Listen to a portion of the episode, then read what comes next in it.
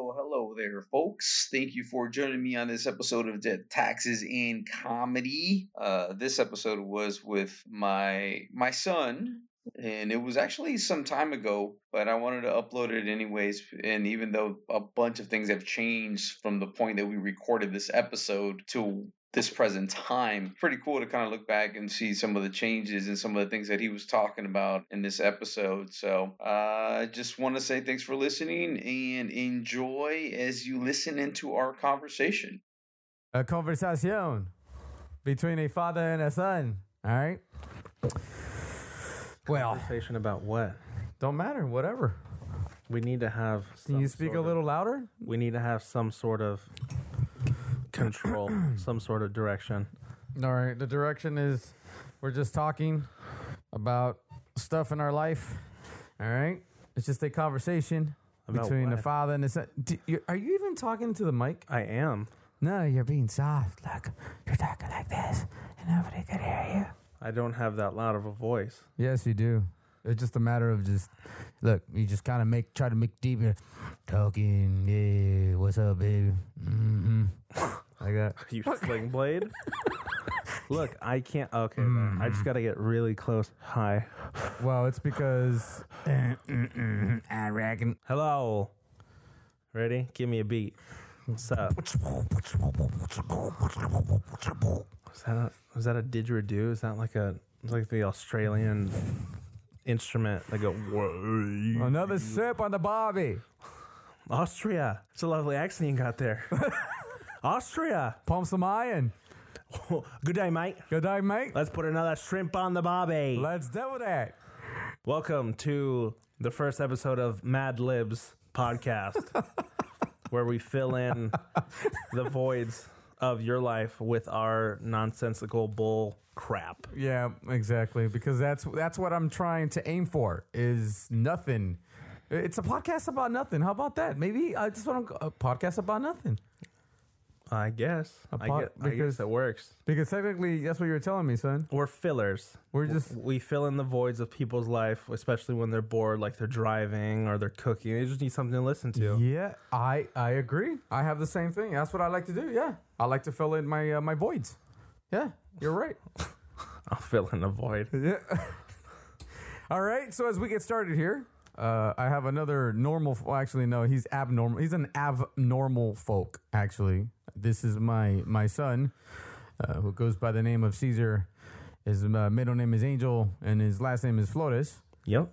He, uh, but he tends to. Well, everybody called him Angel, but as he's gotten older, he's gotten used to the name Cesar. It's my professional name. Thank. Oh, I'm sorry. It's his professional name. Yeah. So, and within the family, he's known as Angel, but his uh, pro name is uh, uh, Caesar. You keep it in the family. Yeah, that's right. Roll Tide. Yeah. So basically, this podcast is is about nothing, and we just try to keep you entertained. So we fill your voids, mm-hmm. fill your holes with our words. With our. Thank you. With our words. Yeah. Thank you. Uh, my son's got a. Uh, I've been practicing my void filling voice. He's got a certain a way of, uh, of of describing certain things. But as we get started here, I my son actually came by and I said, "What a perfect time for me and him to have a conversation since I don't see him much because he moved out and ate in October. Yeah. Uh, after a argument yeah. that we had. Yeah. and at first I was like, "Jeez," but then he came back and said, "No, Dad, guess what, Dan? I I just realized you were right about everything." It's funny how that works. It's funny how life works out. You don't really experience things until you put yourself in those situations. So, what have you learned in the past few, a couple of months? Actually, it's been it's three months now. Three months? Well, October, two, four months. October, October November, October, December, November, January. We're already in February. February. Five months. It's almost been half a year. I'm going with four because it was mid October that you you and you and his you and your girlfriend Bailey uh, got mad and said we're gonna go. We're gonna show him and they and they went out and three days later they rented an apartment. Yeah, that was the next day.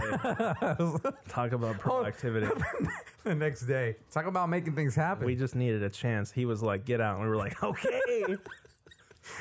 yeah, you have my permission. That's exactly what happened. You had my permission to get out. I guess the biggest thing that I've learned in in the past four or five months, however long we've been gone, is you don't really understand the uh, the gravity of the the kind of sacrifices that your your parents put you know put to the side for you. You don't understand their sacrifices.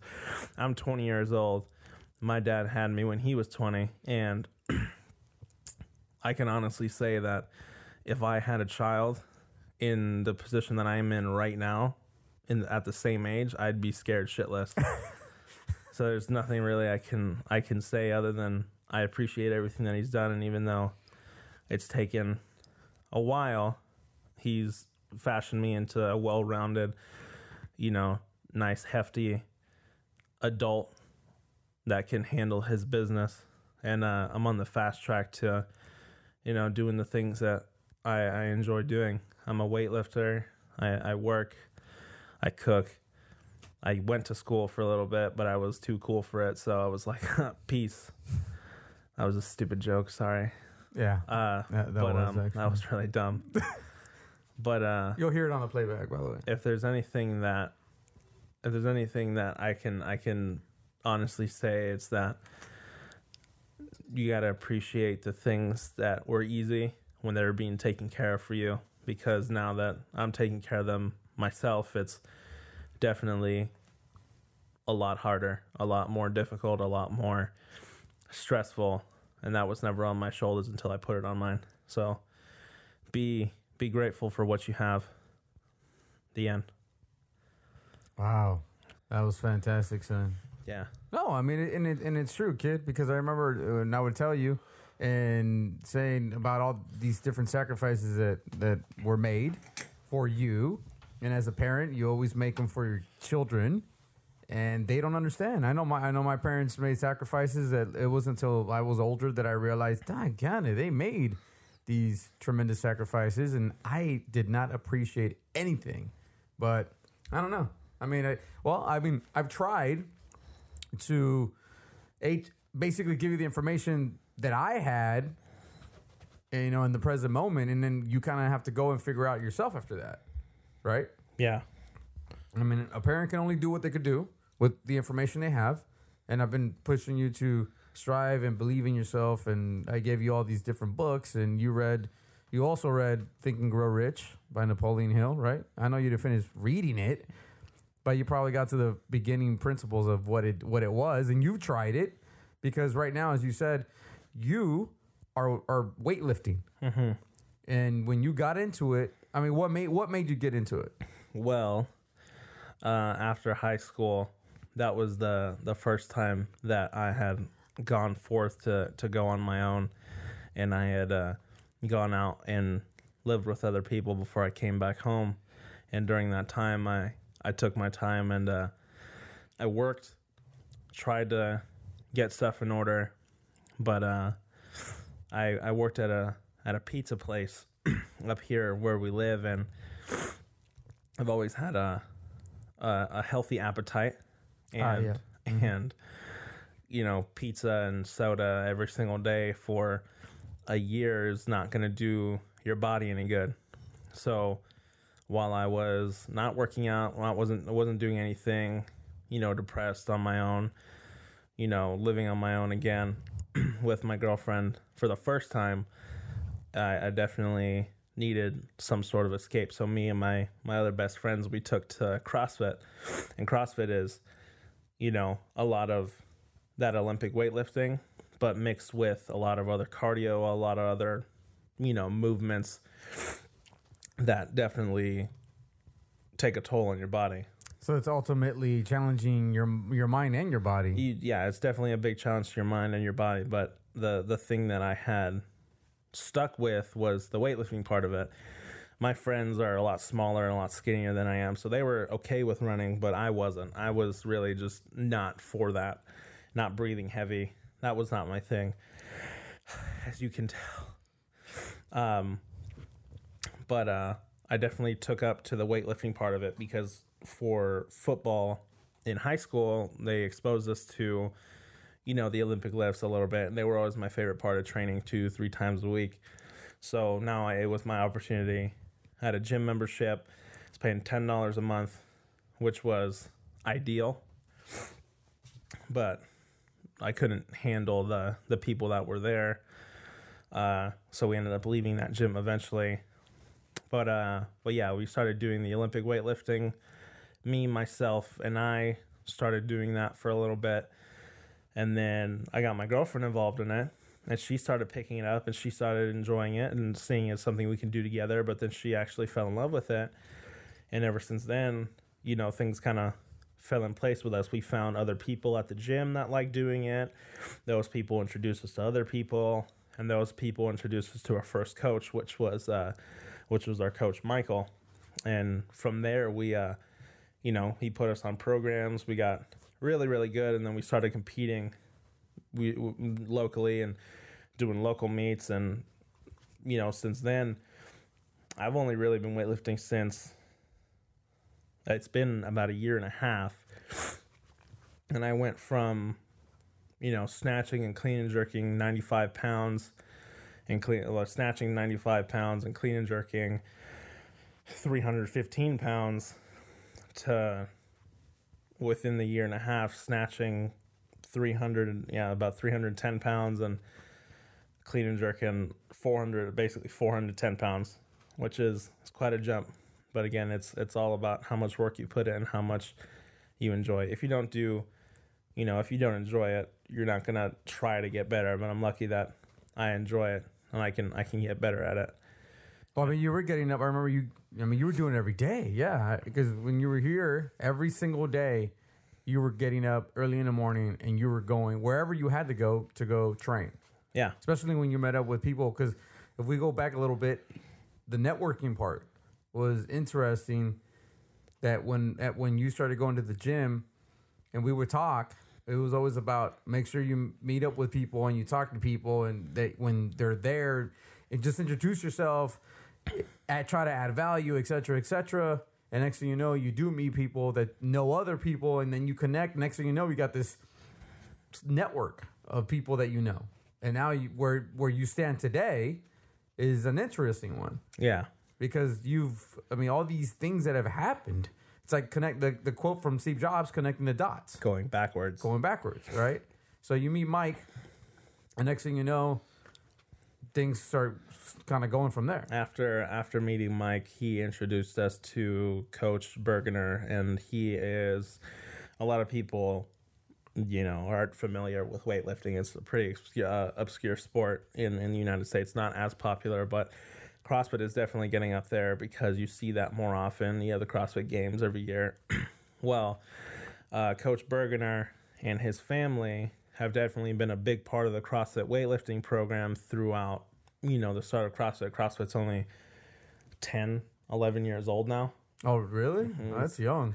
It's only it's it's only, you know, starting to peak and getting better and better, but as as it first started, you had Coach Burgener, and before that, beforehand, he's always been a weightlifting coach. He coached he coached his son, Casey Burgener. He went, uh, he was an alternate for the Olympics. Um, you know, he coached his his son and uh, both of his sons and his daughter Sage, who is now our coach. And he's just a fantastic man. He's a fantastic coach. He's he's definitely helped us out a lot.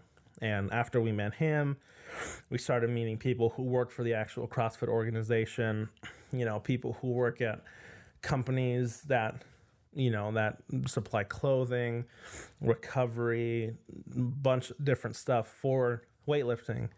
It's it's one thing to be surrounded by a bunch of people in a gym that, you know, you're trying to not really intimidate or get intimidated by. You're just trying to, you know, handle your business, but when you surround yourself with people who are all interested in the same thing, same technique, same passion, it's it's crazy how much how close knit a, a community like his garage is because his garage is open weekly. You know, we'll go and we'll train down there, and it's it's been amazing. Hmm. And within that time, so up to this point, you've already done a few competitions. What was your first one? So my first competition was Renatus. That was my first Renatus meet in uh, Hemet, and that one I had I that, that yeah, that was my very first one after a 12 week program.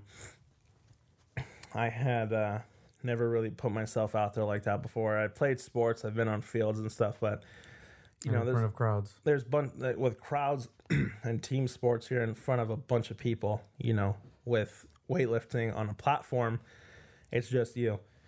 And that's that's definitely an experience that if you're afraid of being in front of people, you should Yeah, because you make faces that you're like, Yeah. yeah, like grunting face. I mean, you make faces, so it's funny. Yeah, I mean, that's some people are they don't want to make faces like that. Have people see them. my my second meet was it's not a real it's not an official meet it was more of like a mock meet but it was good to get on a platform that was at boombox crossfit in temecula um after that uh that was that was a that was a fun one to do i had a lot of friends I had music playing it was it was pretty cool but it wasn't a real meet uh, the third meet that i had done was my, uh, that was the California State Games, and that was in San Diego, and that one was a pretty cool. It was a pretty that was a, a bigger one, so there was more competition there. But being twenty, I'm still considered a junior, so I had junior competition. I had people who are all the way up to under like 20 years old or under. I'm not a junior anymore. I'm a senior, but at that point, I was competing against guys who are you know still younger than I was. Um, and then my fourth meet, my fourth meet was in this weird transition period where I was switching up coaches from uh, from Michael to Sage, and and it was a really emotional time for for me and my girlfriend. That was about the time that we had also moved out of here. There was just a lot of stuff happening at you know at, at the time, and. Uh, the significance about that meet was uh, to to go to a national level meet, I had to qualify and hit uh, 300 kilogram total, which is between two lifts. You have to hit a 300 kilo total and, and be able to compete at you know the next big meet, which was the American Open, which was a big national meet.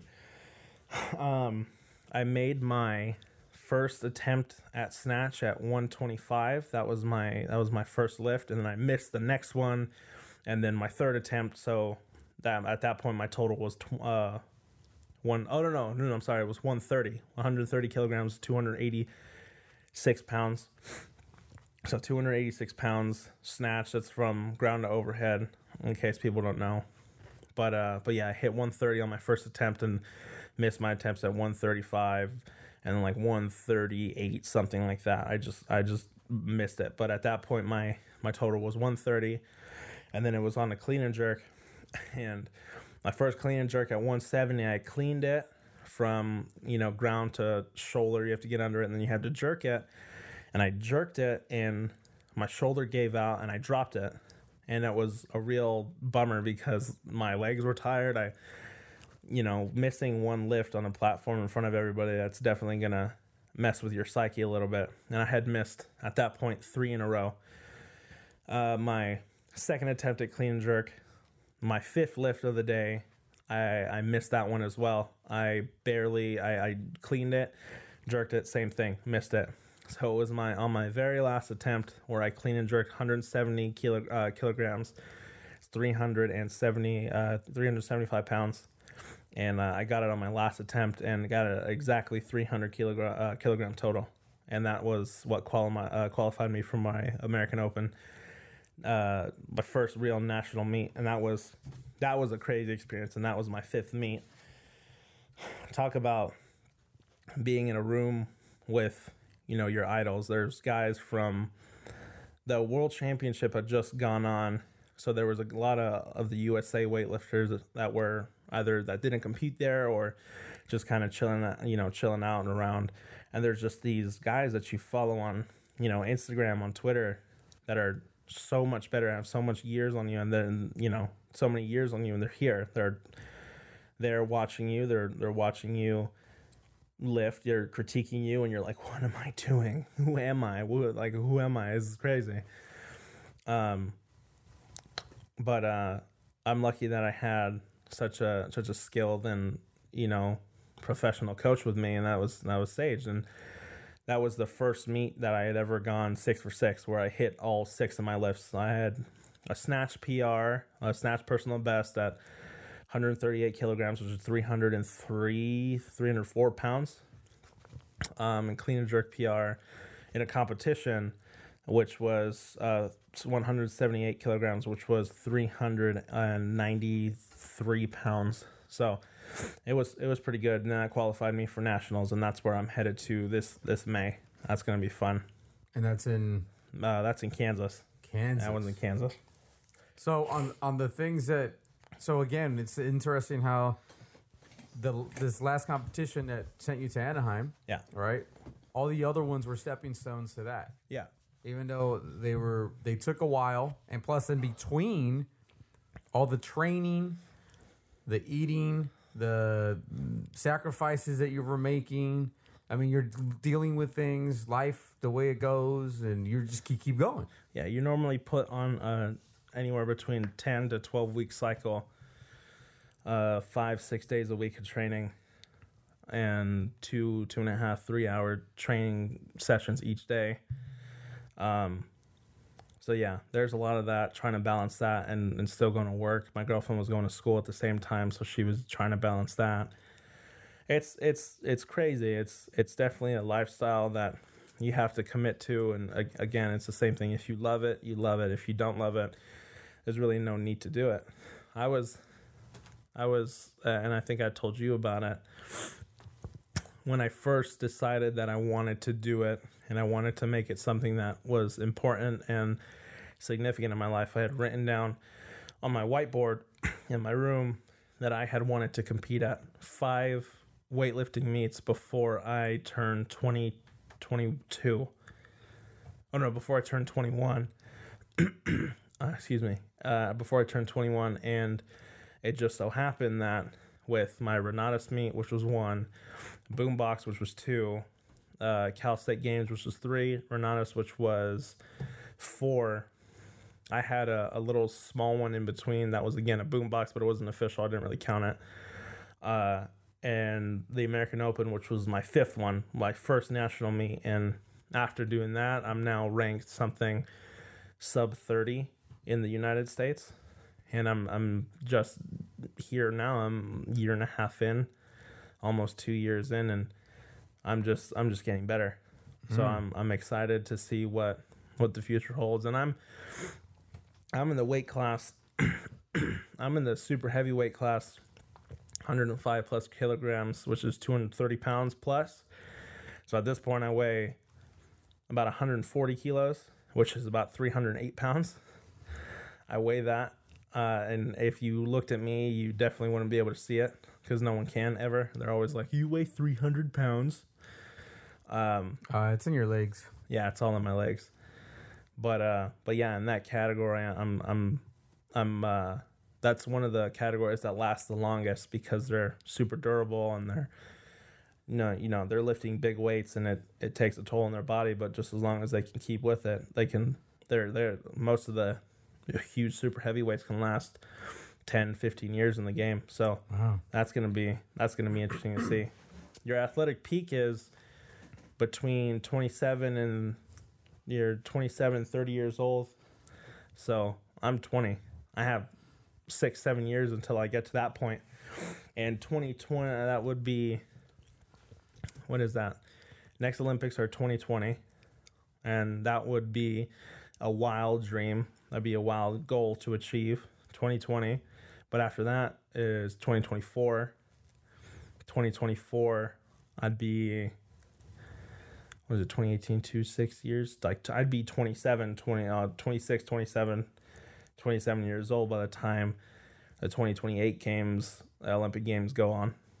And obviously that that's that's a big goal. If you're committed to olympic weightlifting you know the olympics world championships you know pan american championships that's always a that's definitely i mean no one wants to be average everyone wants to be the best And what's the what's the psychology behind, especially when you when you were describing the the fails that you had, especially on that one uh, meet?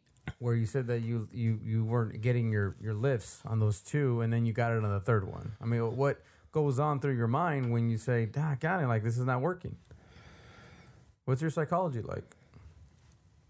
you kind of just have to go back and and think about everything that you put into it you know?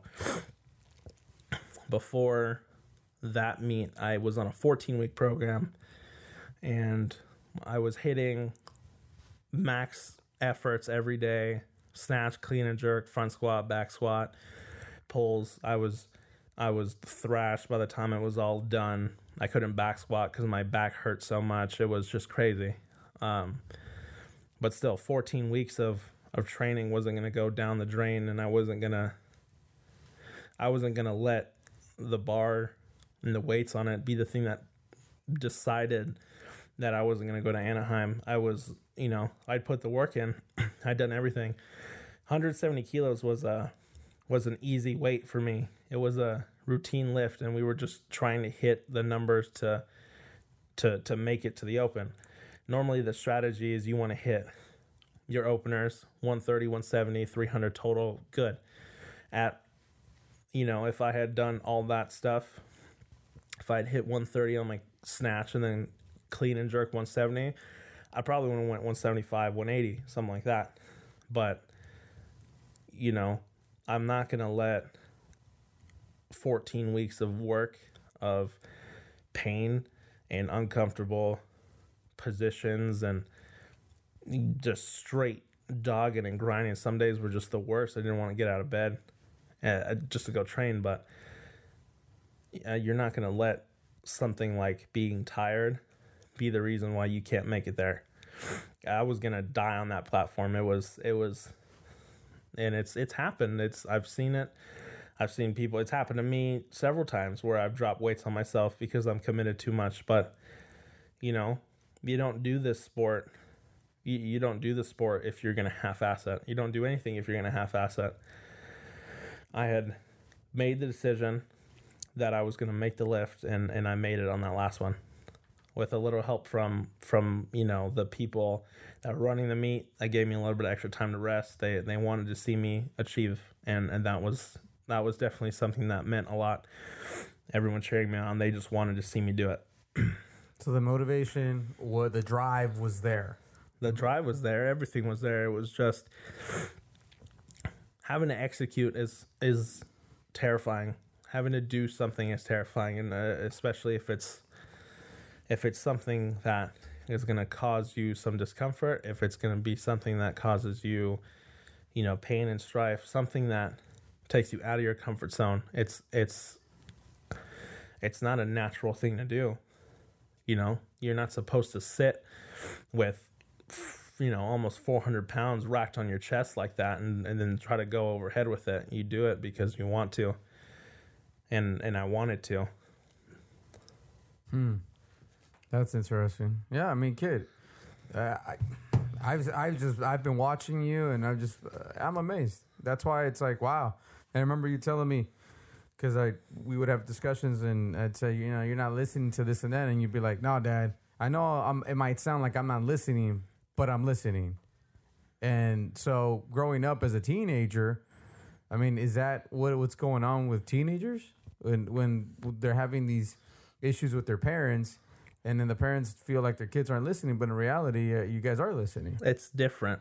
It's definitely different, person to person. You can't generalize a whole generation. You're if you're exposed to being a self-righteous prick, that's gonna that's always gonna be what you are. If if you're humbled and you come from a good family where there's respect and, and you're you're taught the value of what it is to work and not have things handed to you, then then you're always gonna want to achieve the correct way.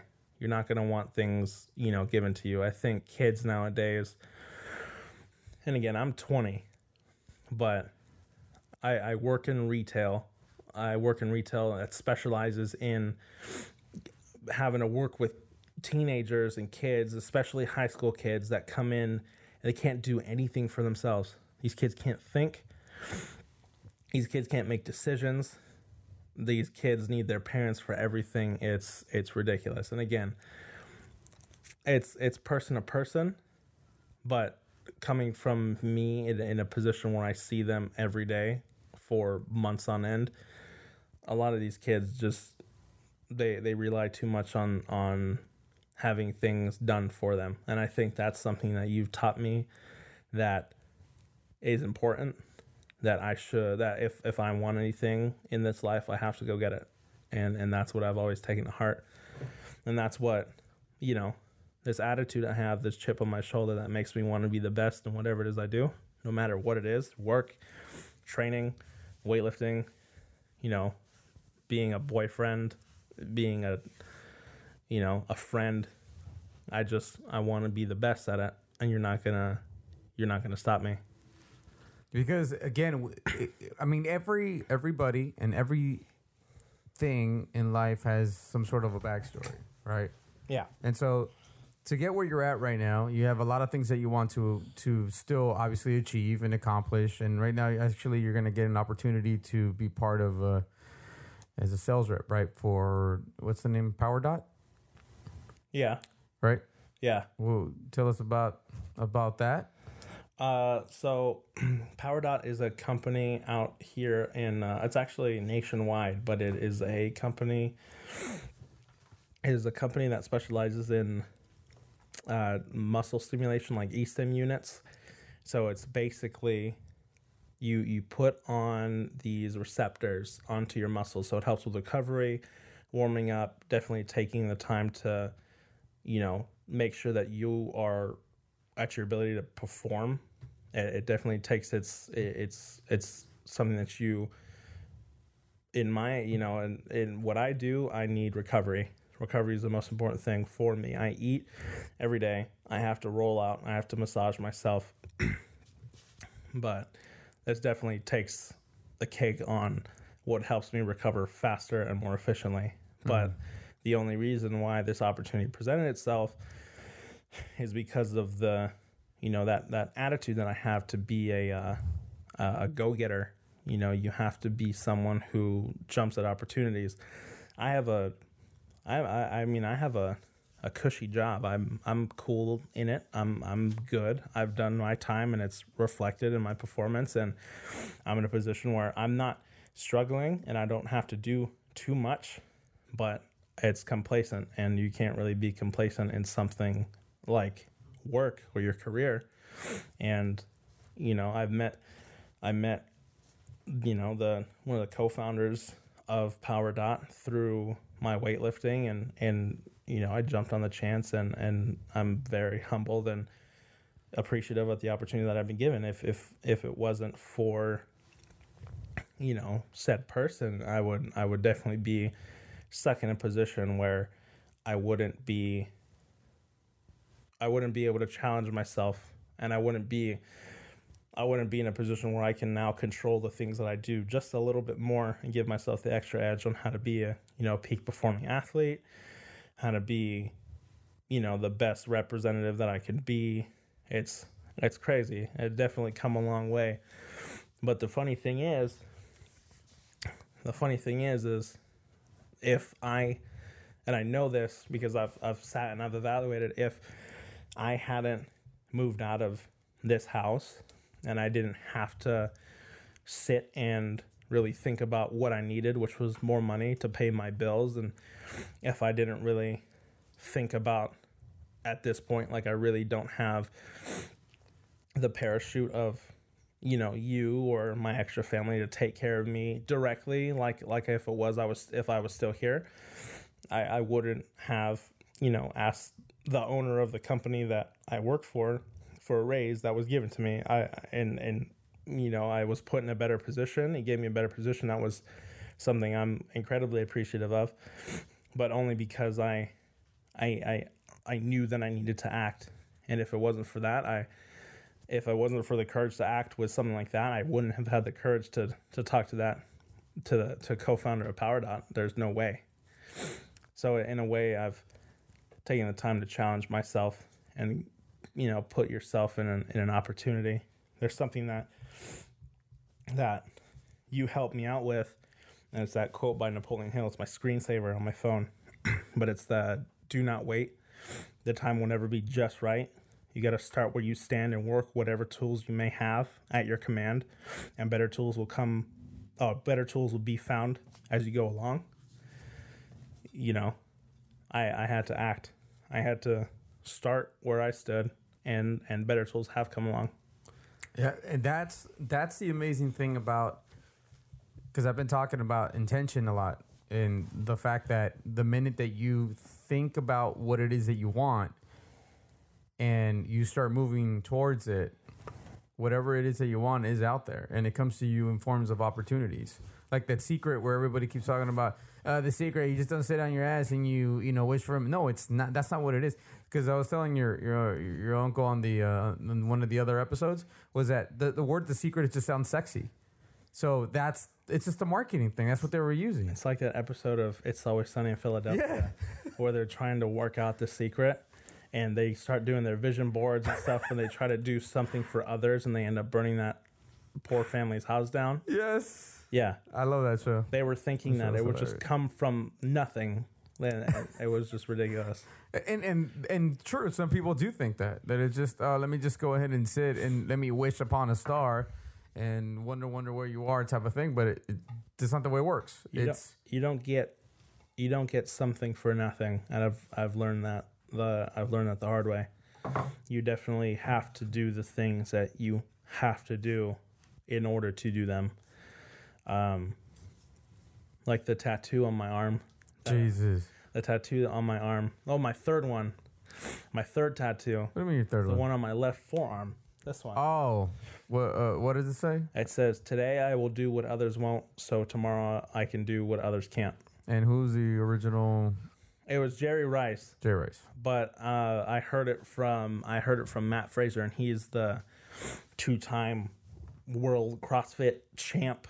He's CrossFit Games champion. But uh, But I'm I'm I'm glad I found the original source to that to, Yeah. to that original quote because Yeah. I always like to give credit to the person Yeah. that originally said it. the cool thing about Mat Fraser was was that before he was a CrossFitter, he was a weightlifter. He was an Olympic weightlifter for ten years. It wasn't until he broke his back that he had to do CrossFit after after a while, after he struggled and, and had to figure out what he wanted to do. Um, if you haven't checked out the movie Fittest on Earth, the the CrossFit documentary, a lot of it is is a bunch of is a bunch of fluff, and they make things look a lot more prestigious than it is, other than just dirt and grunt work, which I guess is a good thing. It's a good it's it's a good thing for all of them, but uh, but it's it's hard work, man. And those guys those guys are no joke. Those guys are awesome. But uh, I watched. Uh, you had me uh, sit down and watch it. yeah, but but Mat, he was he was always talking about how he's just a cool dude, and it, I think it comes from his experience as a as a weightlifter and being a, a teammate like that. But uh, but um, yeah, that that saying that it, that he said on I think it was a documentary or just a couple different videos on YouTube about him during his training. It's yeah, today I will do what others won't, so tomorrow I can do what others can't. If if you're not willing to do the things that other people won't, and it's not necessarily just working harder. Sometimes it's having to work two jobs just to give yourself the freedom, you know, financially to work out what two days a week, something. You know, having to wake up at four in the morning to train before you go to work at seven and then getting off and then going to school after you, you're going to have to do things that people aren't going to want to do and if if you're not willing to do them you don't deserve to do them anyway So so another. So here's the thing: excuses, no excuses. Just you got to do it. Is that what I mean? That's the thing about like what you're saying. Just like, there's no excuse for not wanting to do what it is that you want. I, I mean you can have excuses i'm not going to have excuses if if you want to have an excuse You used to have them. That's that's hilarious. I did. I used You to have right? a lot of them. But if, if you're gonna have excuses, there's there's gonna be people who don't. If you're gonna have excuses, there's gonna be someone who is gonna capitalize on that advantage that they have. That you're willing to take time off. You're willing to not work through it, and someone's gonna someone's gonna jump at the chance and the opportunity. Yeah, because if if you don't want it, somebody else does. And it's just that's, that's just the way it goes. So the the thing about where you're at right now, I remember we we were having. I would tell you, I would tell you this sometimes because you obviously come from a, a family that is was broken because me and your mom got a divorce many many many years ago. Yeah. And when you came to live with me, it was hard. It was difficult. Yeah. All right. It was a struggle because I was raising you. Yeah. And we got into plenty of discussions even as you were getting older and older and then once you got into a teenager etc and i remember telling you one time that i said you know you would not be the person you are today if m- your mom and i would have stayed together. Well, that's true. and I think a lot of people out there that have probably gone through the same thing, uh, they they might you know they might they're scared because yeah things might not work out, but sometimes it actually works out, and depending on the attitude that you have have towards it, because I, I really to this day I, I I'm amazed by how much you've taken from what I've what I've mentioned to you from my own experiences because that's all you can do is hear somebody else's experiences and then from there you kind of say I, I don't want that.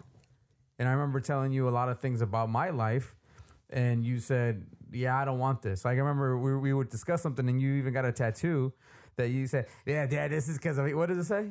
What does your tattoo say? Because you said dad you inspired me to get this one. It says, "Don't die before you're dead." don't die before you're dead. Yeah, a lot of people think it's stupid, but then there's a lot of people who think it's smart. well I, I was one of the ones that said "Why'd you do that? Just you should have got it you should put it on a shirt instead. Yeah, but i mean what's the meaning behind it? I guess the meaning behind it, the big meaning behind it when I first when I first saw it was, you know, a lot of people, a lot of people let their shortcomings and their struggles and their negative experiences define where they are in life, and a lot of people are afraid to move forward. A lot of people are afraid to explore and expand, and that's what life is.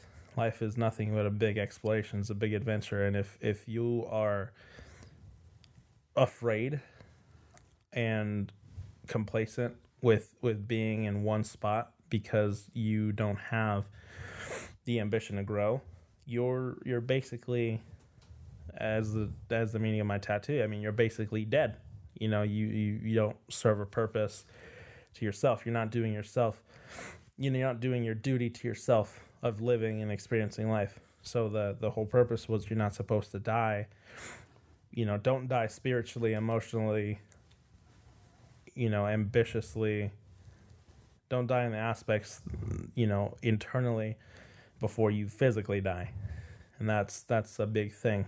So in other words, just just existing is not good enough. It's because if I mean, you have to do something with your existence. I guess I guess existing for some people is good enough if you're okay with just coasting and and drifting. I mean, it's again, it's person to person. If you're the kind of person who wants to sit at home and jerk off and smoke weed all day and play video games, and I know a bunch of those guys who I went to high school with. If if you want to do that, all the power to you, man. I hope I hope that you're happy. There's nothing wrong with that as long as you're happy.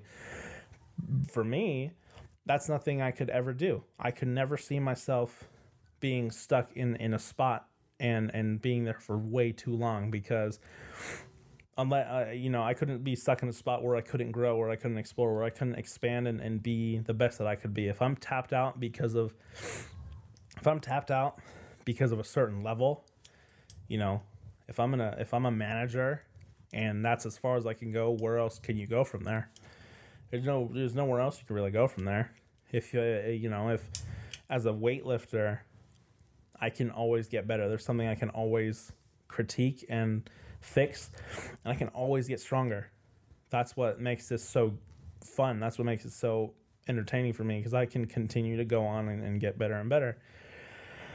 Um, the one thing I wanted to say was that, you know, a lot of people have issues, a lot of people have problems, a lot of people have things that are detrimental to their mental, physical, spiritual health, but the the truth and the, the, the real truth about having all those is that in this day and age, nobody cares. People are too self absorbed to even give you the time of day if, if you're gonna sit there and be a sad sack and and and not wanna you know if you don't want to get better if you don't want to help yourself get better it's it's it's just detrimental to you to everyone else. And i see that a lot with with a lot of people who have you know a lot of people who have struggles. I have struggles. I've had a crazy life and my dad can vouch for that. And you know i've seen people who have it much much easier than me and i know them personally who are sitting there sitting there struggling to get out of bed because they don't like their job. I was sitting there struggling to get out of bed because they can't handle having to drive an hour to go train. It's it's it's insane to me how people who struggle the least in life end up struggling the most personally. I don't I don't understand that. But I appreciate the struggle that I've had because anything that you do, anything that you try to do, if you want to be the best at it, there's going to be adversity. You're going to have someone who wants to be better. You're going to have someone you you're going to have injuries. You're going to have people who want to take it from you. You're going to have something. And if you can't deal with a little adversity at a small level, there's no way that you can handle the the pressure of of being the best at an elite level. Yeah, so that's why a lot of times, I mean, psychology plays in everything. I mean, we've always talked about that because I'm always in. Uh, uh, to me, psychology is everything. If your mind isn't right, if your mind is not in the right place, if your mind, I mean, we're always battling with our minds. That's why your girlfriend's a psychologist, huh? There is no girlfriend, but it is interesting though that uh, she's a, she's into psychology. she ain't my girlfriend though. But yes, psychology is a huge thing. Right? Psych- psychology is everything. It's what makes you do what you do and don't do what you don't want to do, etc., etc. It, it is. It's it's in everything. That's why growing up, again, a lot of people out there have it worse. A lot of people have it better, and it's funny how sometimes those things swap. The people that have it so good struggle. The people that have it bad are better. I just got back from a vacation. Me and Bailey went up to see her mom up in uh, the Sacramento area, and we drove from Southern California. So that total is like an eight and a half, nine hour drive. So on our way back, we listened to a lot of podcasts. Uh, the Brute Strength podcast, which is really great. Uh, Mike Caju and his wife Adi, they do a great job. But uh, but he had on a um, a psychologist. I can't remember the name, but basically the thing that he explained was the person who, if you put two people in the same situation, same physical strength, same, you know, in a controlled experiment, same physical strength, same height, same width, same, you know, anything, same circumstance, the person who's going to win is the person who can mentally handle the capacity more. And and I, I think that the people who can take the time to appreciate their struggles and, and realize that the worst isn't the worst most of the time uh, and they can get through it that you know when it comes up to when it's down to you and somebody else if if you can mentally handle it you're gonna win every single time Yeah, and, and everything. And, and again, of course, there's always things in life that might happen where no matter how good your psychology is, it's not it's not gonna help. Uh, if you injure yourself, if you have a loss in something. So how long how long do you plan on being uh, weightlifting? What, what what's your intention with it? the length of it the Yeah. the I mean- absolute I mean, what do you want to do? What- what- What's your end result? Remember, we always talk about what's your end result. What is it that you want out of it? if we're gonna reverse engineer it gary vee it Oh yeah, Gary Vee. um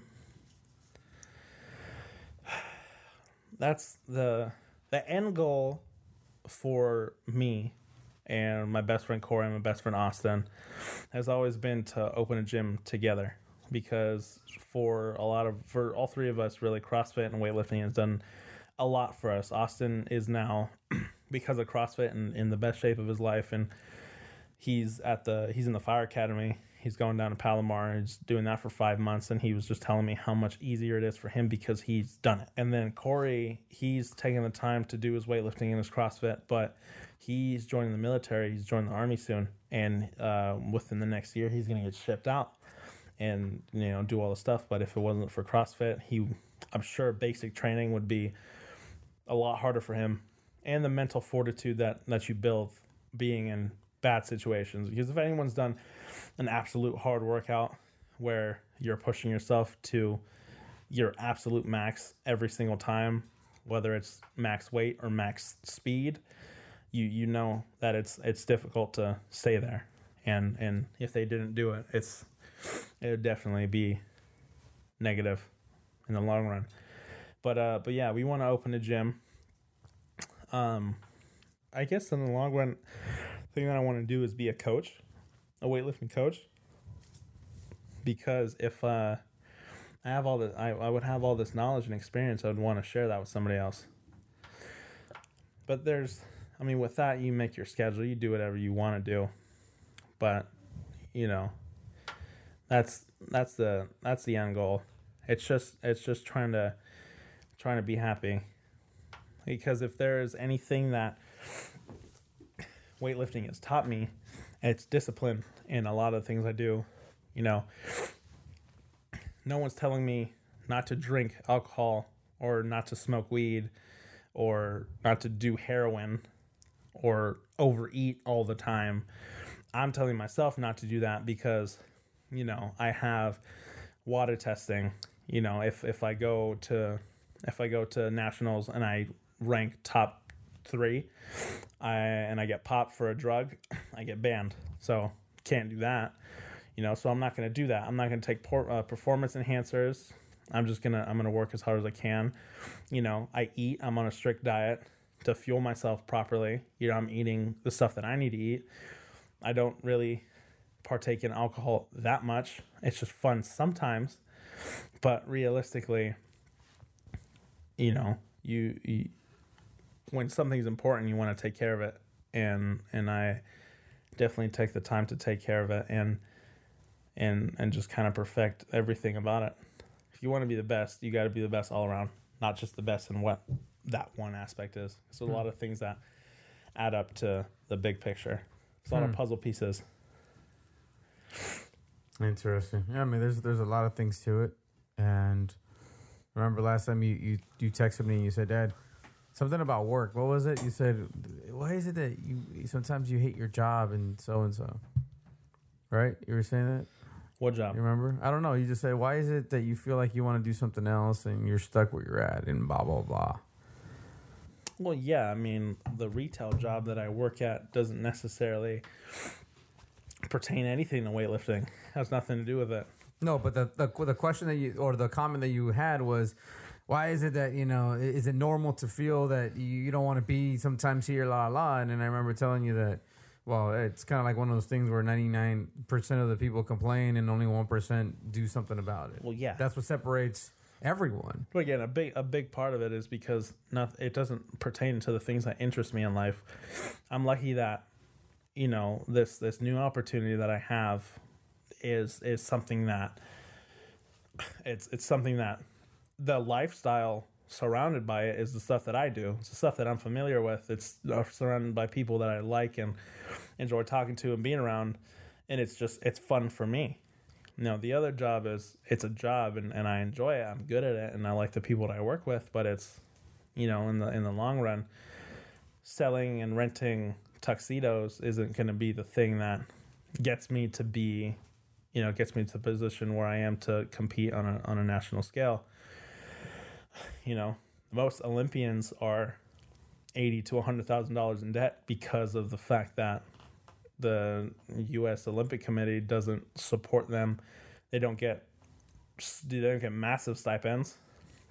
They get endorsements by their, you know, by their by the brands that back them up. They get certain stuff, but I was watching something the other day with uh, with an Olympic snowboarder. He's something like hundred thousand dollars in debt because you know the Olympic Committee isn't isn't helping him out. You know, and he's a he's a mechanic. He's a mechanic on the side of of being a, a, an Olympic snowboarder.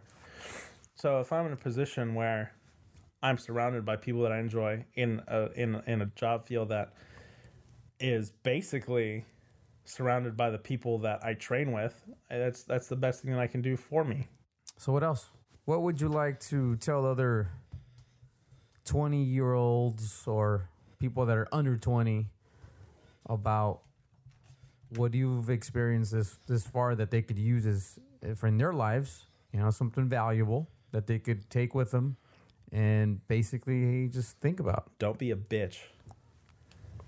When you come in and, and in, in anything that you do, whether it's and take it as as you want it, take it as you want. If it's if it's being, you know, a scaredy cat, or if it's being rude, whatever you interpret being a bitch is, the the overwhelming majority of of people that I've met in their search for figuring out what they want to do in this time of their life, you really you really have no time to be afraid. You have no time to be rude. You have no time to take things for granted and be just ungrateful. You have to be brave. And I'm sure I could have worded it better. Oh, you, oh, you could try. I mean, you could try right now if you want. How do you want to word it better? You just got to start. You just got to go. You don't have time to dilly dally and, and slap dick and, and not do anything that's important. If it's important to you, you have to go for it. The thing that a lot of people that I know from my high school, they, you know, all the people who want to go to school and want to go to college, I'd say at least 50% of them are back home. Hmm. A lot of them are back home. A lot of them are getting married and having kids, and it's ridiculous because they're as old as I am. Yeah. Well, do you imagine yourself uh, being No. a father right now? No way. Yeah. No, I imagine myself being a granddad right now. Thank you very much. Appreciate that. But you just have to go. If you don't go, if you don't attack it, if you don't show the world how tough you are, if you don't show everyone how tough you can be, no one's gonna no one's gonna know. And that's the most important part. The the most important thing for me, the most the most impressive and it's on my Instagram as and it's labeled as the greatest thing that I've ever done. Uh, it was my 178 kilo clean and jerk at the American Open. I was on a platform broadcast to the entire country, but also the hundreds of people in the stands. It was crazy. It was a crazy environment. I had people behind me that were competing. I came second in my flight, and and that's I mean it's it's pretty unheard of for someone who's so green to the sport. It's just you know you have to have that fire and you have to have that tenacity. I mean the the guy who who I came one place in front of Shane Sevick. He's been he's been weightlifting for a long time and he's 40. He's and he's really good. He's he's a really good guy and he and when someone like that comes up to you and he says that he, he's excited to see you continue on weightlifting, especially because of how strong and how young I am, that's that's that to me is is something I'm incredibly proud of. You know, if you don't show the world what you're made of and people don't get a, a sense of it, no one's gonna know how good you can be. Yeah. And one thing that I think you said that motivated you also to get into this was when that experience with your teacher in high school. Oh yeah. All right. Isn't that what kind of you said it got it got you started? It didn't get me started. I, I learned to move past that because there's no real there's no real room to have that kind of negativity in in your heart.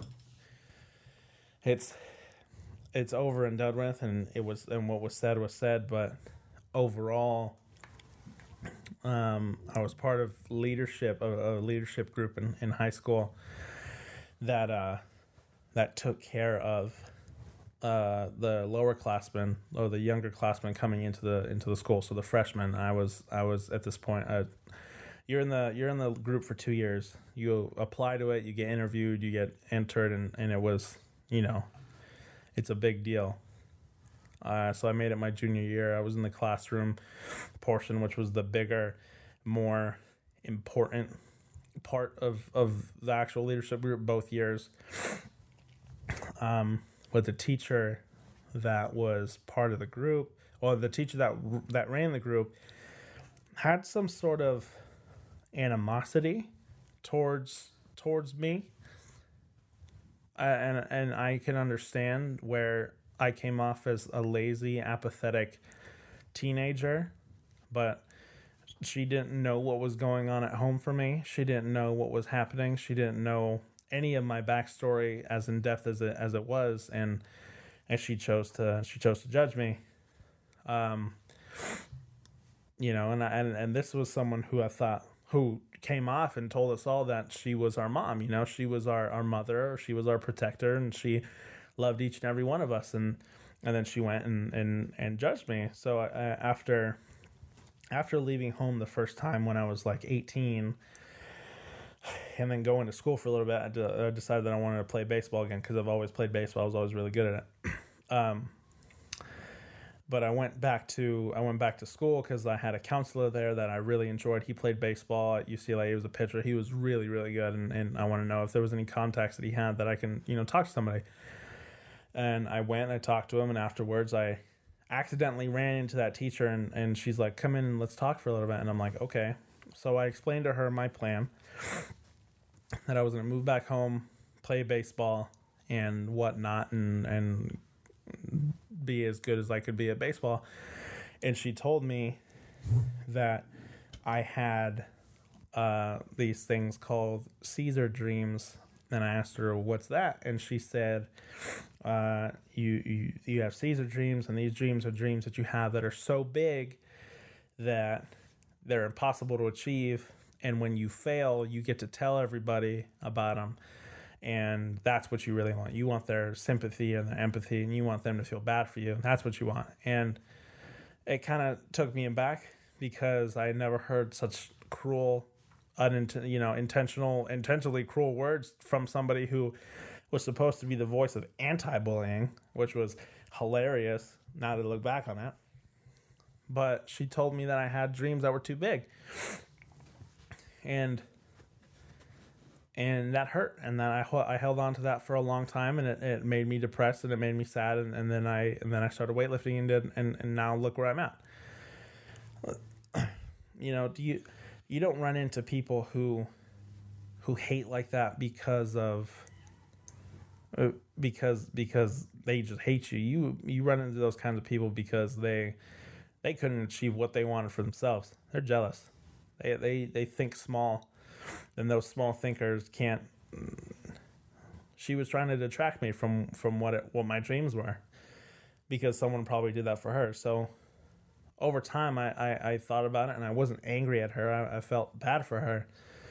You know, I, I wish somebody would have told her that she could have been more than an English teacher teaching at a high school and and doing her leadership stuff. And you know if if she had bigger dreams than that bigger aspirations she should have went for them before she before she settled if that's what she ended up doing. And if not if that's exactly where she wanted to be good for her. But just because you get to a point where you're comfortable and you can you're in a place of authority or or you have experienced more you shouldn't ever try to take away from someone who's a dreamer. That's that's the worst thing that you can do. And and and and it just goes to show that no matter what, no matter what anyone tells you, you don't have to listen to anybody. The person you have to listen to is yourself. If you know that you can do it, if if you know that you can get up on a platform in front of the country and do it, if you know that you can get up every morning and go run a mile by yourself. Even you know, if if you have to stay up because you're working on something that's more important than what you're doing right now, like a second website or another job, another opportunity, something that you dream that you can do, that's what you need to do. You got to do the things that other people won't. So tomorrow you can do the things that other people can't. And I believe she didn't do those things. And and that's where and that's where she's at now.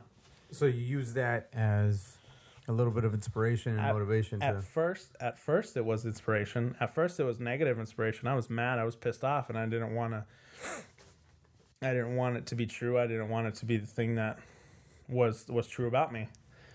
Uh, and then later on, I use it as, as as a, not an inspiration, but a reminder that there are people, that are people out there that are, that are gonna try to knock you down, and you can't listen to those people. And then and then and then now it's just a reminder to me that I was right in the end. I was right, not her. I'm the one who's correct. I'm the one who is living out my dreams and not waiting on anybody because I chose to, not because she said that I couldn't. Yeah, because at the, at the end of the day, you can't let other people create dreams for you. I mean, they're yours, Yeah. and you gotta you gotta go after them. Yeah. Yeah, I I, uh, I agree. All right, so we're ending the show. Is there? An, I know you already mentioned a quote. Is there another quote that you want to give out? The one the they're the rules to life by Arnold uh, Schwarzenegger. His six rules to life. Rule number one: you have to trust yourself. Rule number two: you have to break the rules. Rule number three: you can't be afraid to fail. Rule number four: don't listen to the naysayers. Rule number five: you got to work your butt off. And rule number six: you have to give back. All of those, if you do all those every day, you're gonna have an edge on whatever it is that you do. If you live your life by those principles, you're you're gonna you're definitely gonna see some progress on whatever it is that you do. All right, nice. And with that, I think we'll go ahead and end there. So, I'd like to thank my uh, my kid here, Cesar A. Flores, with us. And until next time, thank you for listening. And this is me signing off. Thank you. All right. Thank you very much. Thank you. Thank you very much. Well, that was the episode that I recorded with my son. Uh, as you can see, he's quite uh, quite the character in a way, and he's actually pretty wise for his age, which I have been very impressed. And as much as I've tried to teach him, he's actually taught me. So, but again, as a parent, you have to be open to that, and actually, as a person, you just have to be open to that. That's about it. Thank you very much for joining this conversation.